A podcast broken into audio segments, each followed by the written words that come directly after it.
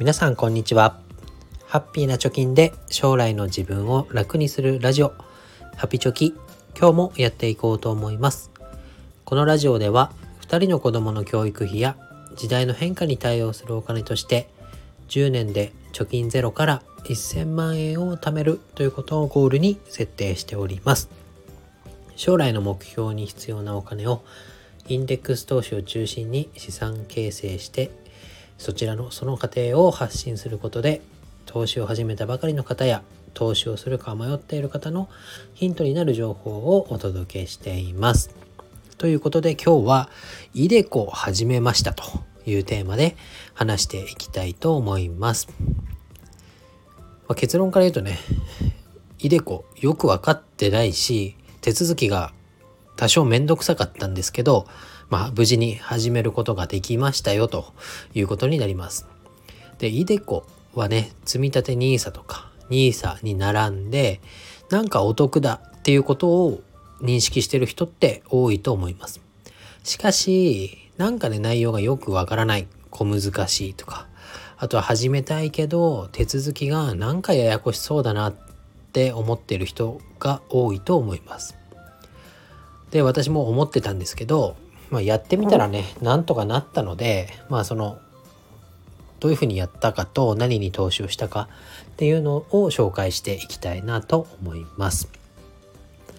まあ、NISA より iDeCo の方が優先だよってよく言われることが多いと多くの人が言ってますよね。それはまあ iDeCo の内容というかね、えー、どういうものかを知ることでなんとなくこう分かってくるんじゃないかなと思いますのでその内容を整理していきたいと思います。で、イデコというのは、まあ、個人で年金を作っていくような制度になります。で、イデコの加入者、加入できる権利がある人っていうのは20歳以上、65歳未満かな。まあ、現役の働いてる方であれば加入ができますと。で、デメリットとしても言われてますが、まあ、個人で作る年金制度という手前、原則60歳までは掛け金の引き出しができません。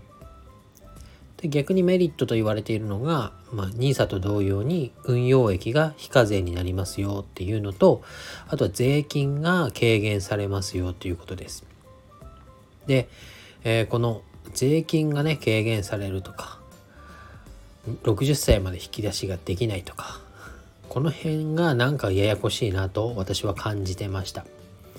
でこれやってみてなんとなく分かったというかね割とこう真剣に調べてみてなんとなく分かったみたいなことがありましたので、まあ、詳しく話していきますで3つですね証券会社はどこにしたのか何の商品を選んだのかで節税についてどうやったら理解が進んだのかについて深掘りしていきたいと思います。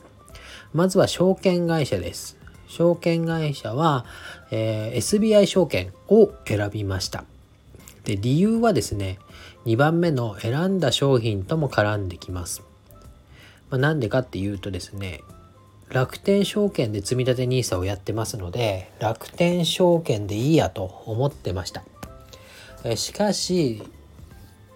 イデコの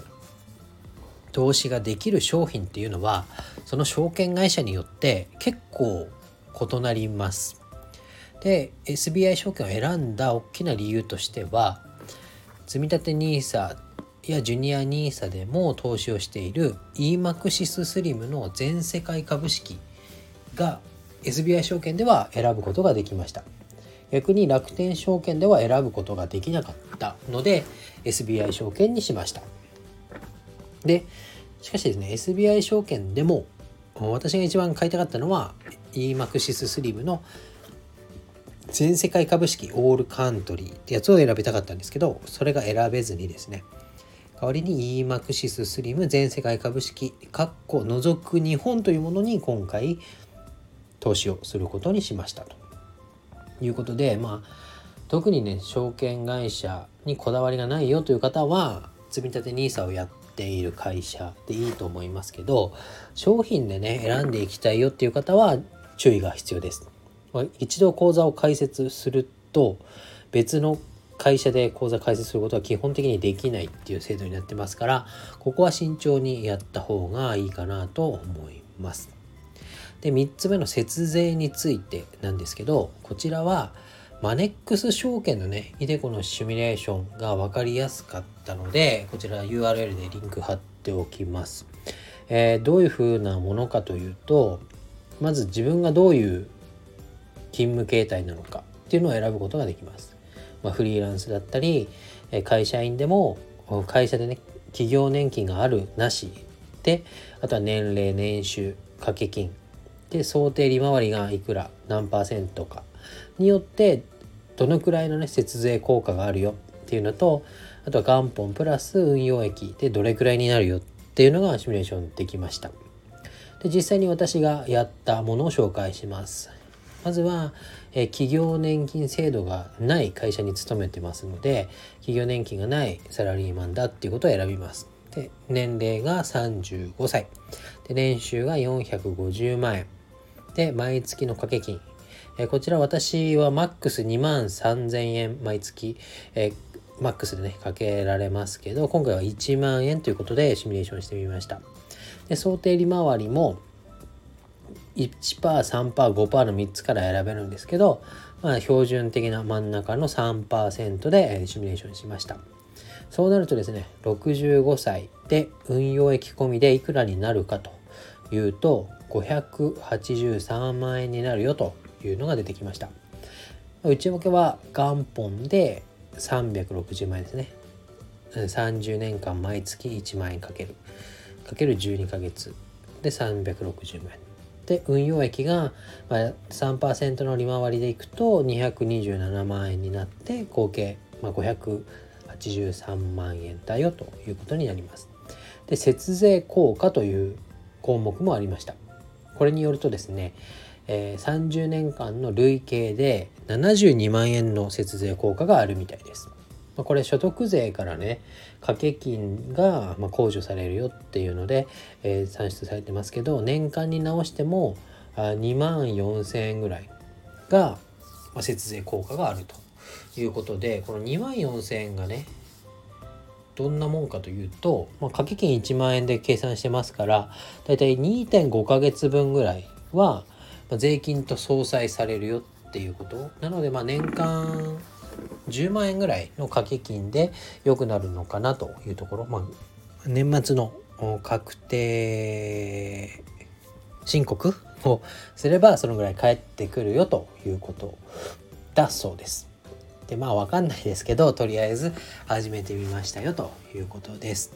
で今回は、えー、掛け金をですね、まあ、最低の毎月5000円ということで申し込みをして始めてみました。で、今年は、ジュニア NISA が最後の年っていうのもあるので、えー、最後ね、資金配分をジュニア NISA の方に多めにしていこうということで、えー、毎月5000円にしました。で、来年からは増額していく予定になります。で、講座の解説についてですけど、少し手間取ります。何に手間取るかというとですね、会社に書いてもらわなきゃいけない資料があるっていうことですね。これなんかね会社に出すのどうなんだろうとか思って出したんですけどまあうちの会社ではすんなり通ったというか書いてくれました。まあ普通書いてくれるんでしょうけどなんかね深く突っ込まれたら嫌だなとかね投資してんのとかそういうところで話が広がっていくとか深掘りされると嫌だなと思ってたんですけどまあそういうこともなく まあ、資料書いてもらえたっていうのがあります。自分一人でやできないっていうのがまず一個めんどくさかったなというとこです。あとですね、講座開設までに、まあ、資料を取り寄せてから実際開くまでに1ヶ月ぐらいかかりました。これはいろんなおそらく証券会社のところで時間がかかったんだと思いますけれどもこれからねもし解説する方は注意が必要かなと思います。まあ、なんでかっていうと来年から新 NISA が始まります。なので年末にかけてこの新 NISA に向けて証券口座の開設の母数っていうか申し込み自体がかなり増えてくるんじゃないかなと思います。そうなってくると iDeCo の口座開設もね、まあ、証券会社がやってますから影響が出てくるんじゃないかなもっと時間がかかってくるんじゃないかなと思いますなので来年の1月から始めたいなと思って、えー、12月ぐらいに申し込んでも実際始まるのが2月とか3月になっちゃうっていうパターンもありそうだなと思ったので、まあ、今月とか来月ぐらいに、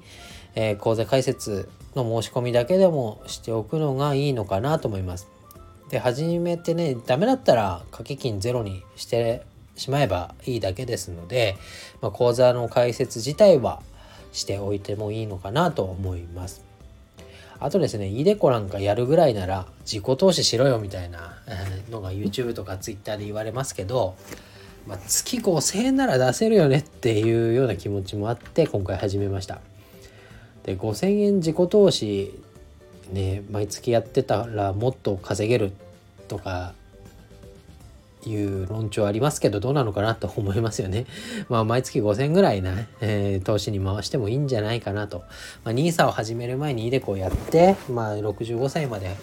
ほっとくっていうのも一個手なのかなと。他の残ったね、可処分